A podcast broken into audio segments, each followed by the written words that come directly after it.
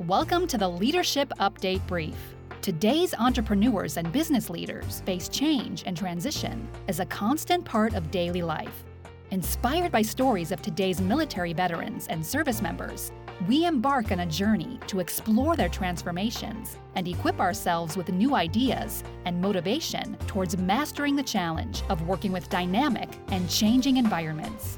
Here's the host of the Leadership Update Brief and the guide to your journey, Ed Brixey.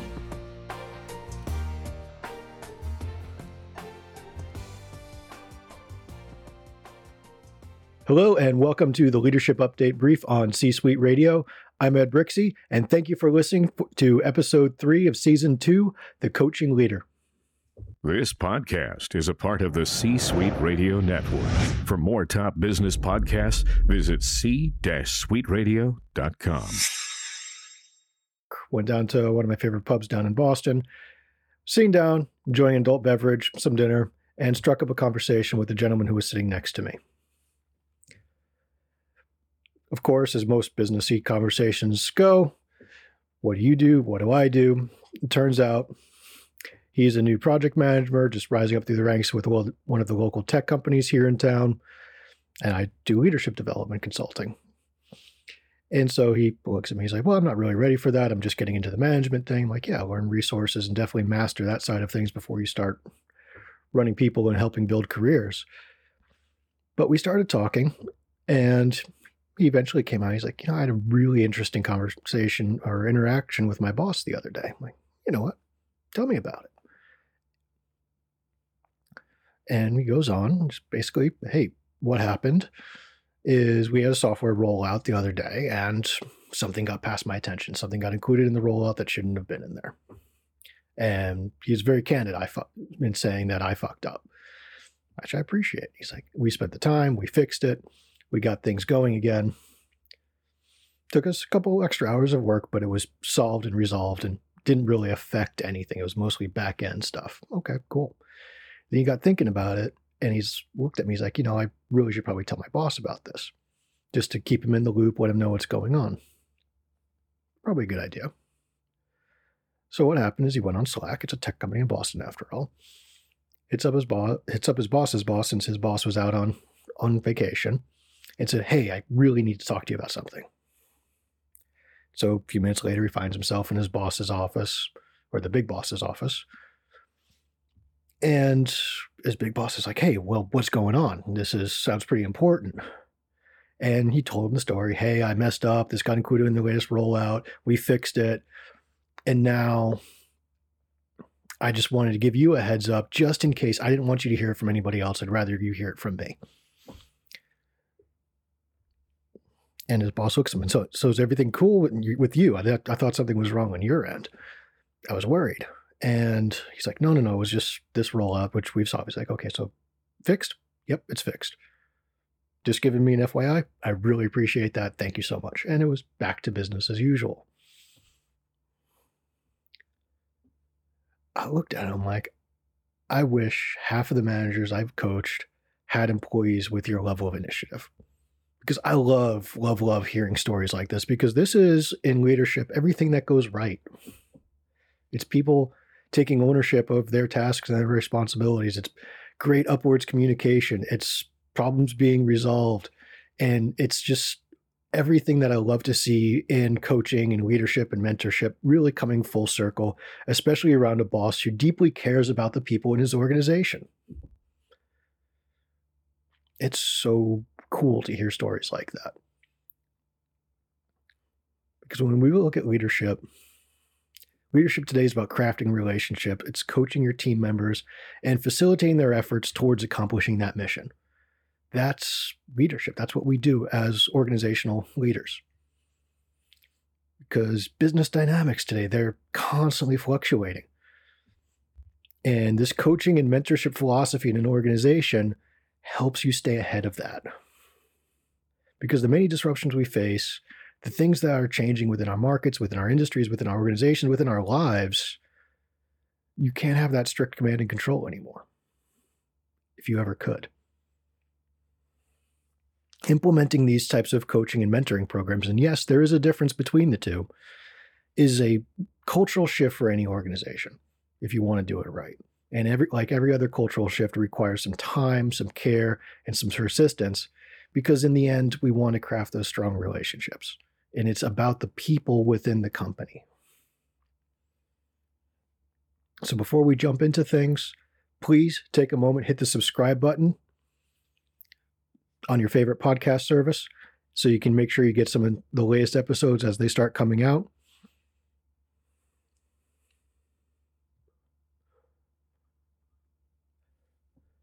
Coming back, I want to make sure that we have a couple great reads for you guys. All of these articles will be linked within the description for the podcast. And I've curated a couple articles that have been have come across my desk. They're all from Harvard Business Review this time. And they focus on this mentorship and this coaching idea within organizations. So as we start building these things out, there's an article from W. Brad Johnson and David G. Smith where real mentorship starts with company culture, not formal programs. And this goes right back to an idea I've often talked about where cultural imperatives can't be forced. The, cult, the dynamics of the culture of the organization, it's an end state. And it's an end state of a lot of different variables and a lot of things coming together between company history people's attitudes just the way that the leadership in has guided that organization through either good or turbulent times.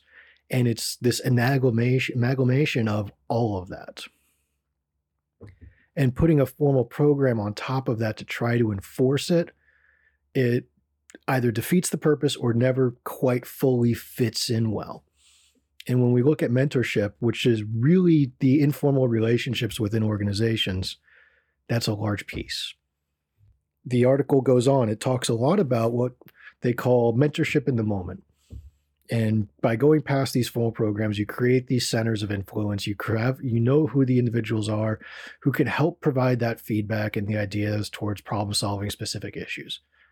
So for rising employees, they have somebody that they can go to that they can strike up a conversation it's a great dynamic to have in any organization because this little in, those little informal connections break down a lot of the barriers and help provide a little bit of insights for new people or for people who are experiencing specific challenges and they know where to go to get some information about hey how do i make this better so, and moment by moment mentoring. Plus, if you have certain people and some relationships come out of that, that can further grow into larger career development mentorships or larger scale problem solving, it's all the better because you at least have this first foot in the door versus going up to a new employee and saying, Hey, hey, Jim, your mentor is going to be Sally. Well, Jim and Sally might not have the correct personalities that work well together. Sally might not have all the answers to Jim's questions and it just that formalized basis of it it almost excludes everybody else who might have some better answers for jim in that case so being able to create that networked mesh of hey here's our subject matter experts if you have a problem and you need some solutions or you need some ideas for how to work with something here's somebody you might be able to go to and just leaving it open helps it doesn't force the issue.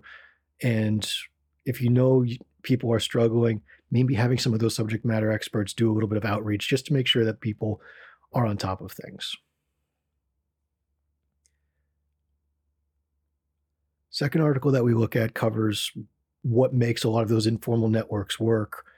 And the article is Enemy is the e- Ego is the Enemy of Good Leadership by Remus Hougaard and Jacqueline Cartier and it talks a lot about the risk of rising leaders within organizations. And one of the largest risks is that ego piece.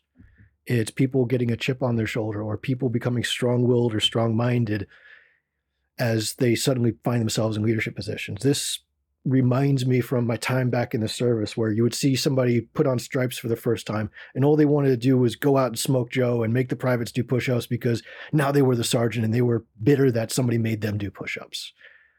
Leadership doesn't work that way. And as you get promoted as you grow you need to learn to be a little bit humble. You need to slow your roll. You need to realize that your position exists because of the hard work you've done in the past, but all, and you're continuing to be successful in your position is now dependent on the people doing that hard work that you used to. And so being able to craft those relationships, being able to remember that leadership's about people and that this barrier exists that if you find yourself insulated in your corner office where you're just overseeing the whole show and it's like pulling levers on a machine, you're probably doing it wrong.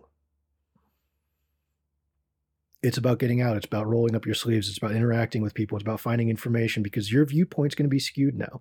You're not going to see the, the ultimate what's happening on the shop floor. So you need to physically find ways to get back down there, to interact with people, to craft those relationships, draw the appropriate boundaries, but don't ever, ever, ever hold yourself higher or have this expectation that you merit certain rights or endowments because you're now in charge. That doesn't completely removes any type of true authority or even approachability that you might have had otherwise. So keeping that thing in check and keeping that idea in check is truly important as you start to promote people within your organization or as you start looking at people who's going to be who are going to be promoted and you're finding ways to start training them up it's one of the number one things you should be looking for within rising leaders is is this going to their head and if it is find a way to very quickly nip it in the bud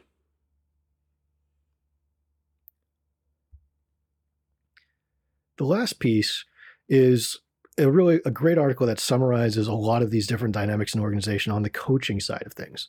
Where their first article looked at a lot of mentorship and that pro- and those programs. The Leader as a Coach by Herminia Ibarra and Anne Scoular. And this is about being able to implement that type of coaching mentality within an organization and have that dynamic where supervisors are able to coach the people that are in their charge. Management is absolutely still part of this equation. Like I told the individual at the beginning of the story, that's some of the f- first fundamental skills you have to be able to manage. Because if you can't keep things on time and under budget, then putting people management into the mix and trying to work with all of the dynamics and the variables and all the problems that come with that, you might not just be ready for it. So make sure that that first project management piece is very well established in people. That resources, time constraints, and the trains are still running on time. Then we can start working towards crafting great relationships, the collaboration and the cultural dynamics that comes with being a solid leader within an organization. Coaching is one of those skill sets that every leader has to have today. Because again, looking at dynamic markets, looking at disruptions, remaining adaptable, and improvising and working with what you have in order to solve complex issues, that requires coaching skills. That's never a command and control type of environment. The article starts with giving some certain styles of coaching. And like all good consultants, they break it into a two by two matrix. I don't feel that the matrix really fits these ideas, but that's how they like to present it. And they look at th- four different styles of coaching a directive, non directive, and a laissez faire approach which are very self-explanatory for how you start working within people in, in a different organization. And their fourth approach, what they said was sort of the best one, of course, was situational. And for every leader, this is why coaching is so important. But it's not just being able to coach in one of these domains. You can't be just purely laissez faire all the time.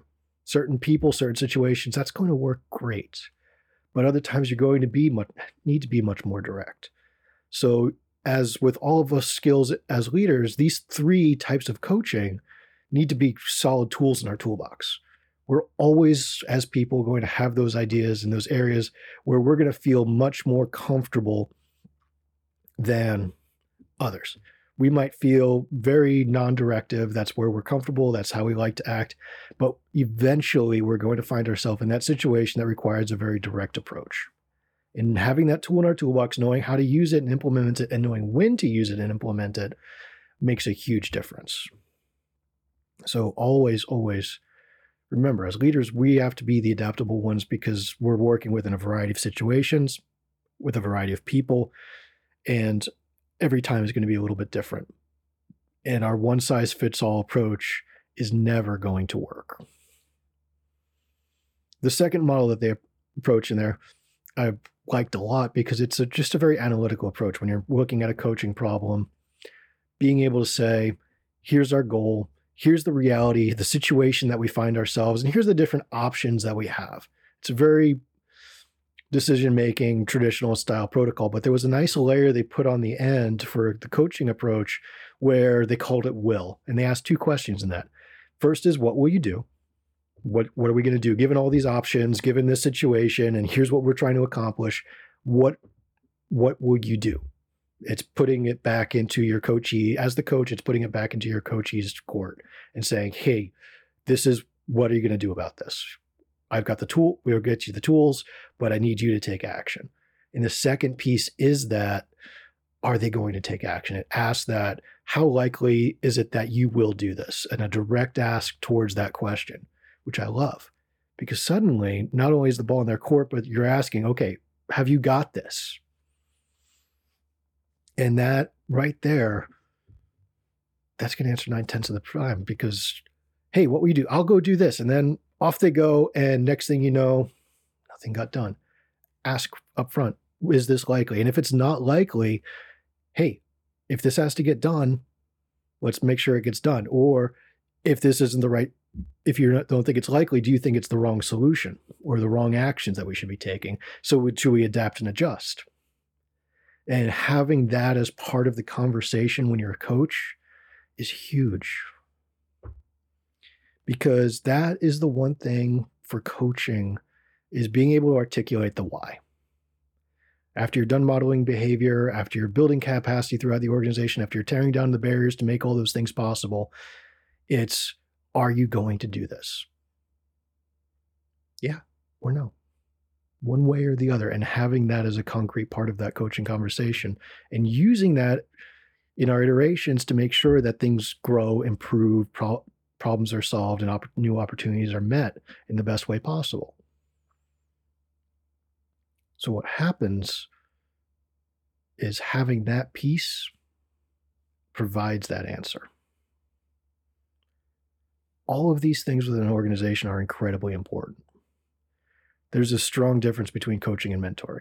Mentoring is very informal, coaching is much more formal and also provides that layer of accountability.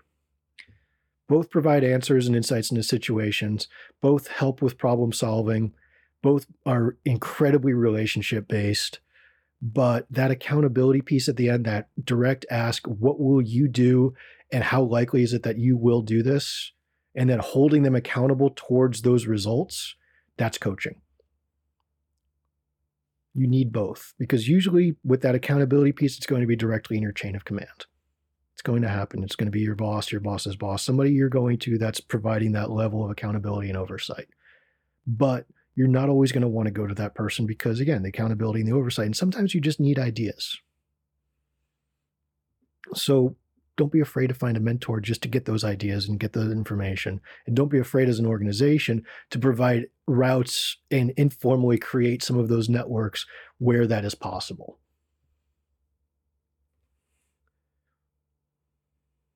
So, in the end, both very, very necessary pieces for all of the informal networks within your organization, necessary tools to have in the toolbox for every leader within your organization. And just remember, co- both provide facilitation and ideas and help problem solving. Coaches provide that accountability. But overall, like everything else we do in leadership, it's about finding the right ways to deal with the difficult challenges and finding new ways to take advantage of the opportunities that we see in front of ourselves, our teams, and our organizations. Thank you guys. I really appreciate you listening. I welcome all of your comments. You can find me on social media, both Twitter and Facebook at Blue Cord MGMT or on LinkedIn. Be sure to search for Blue Cord Management. You can learn more about BCM at www.bluecordmgmt.com. And as always, be sure to subscribe to this podcast on iTunes, Google Play, or your favorite podcast service. We're on most of them now. If you find one that we're not on yet, please let me know and I'll make sure that we get up there. And as always, we're available on C Suite Radio at c-suitenetwork.com. Thanks again. I look forward to continuing our leadership journey again soon. Have a wonderful day.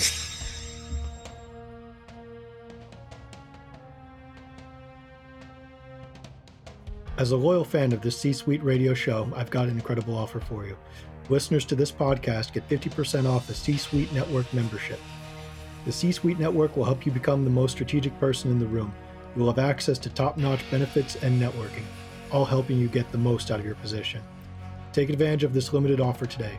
Learn more about the C Suite Network membership at c-suitenetwork.com slash CSR.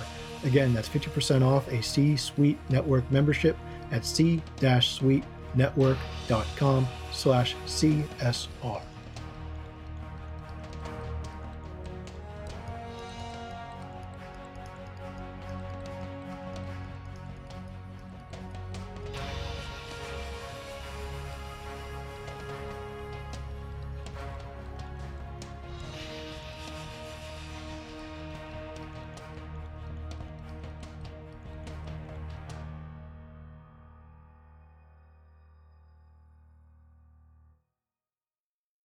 This podcast is a part of the C Suite Radio Network.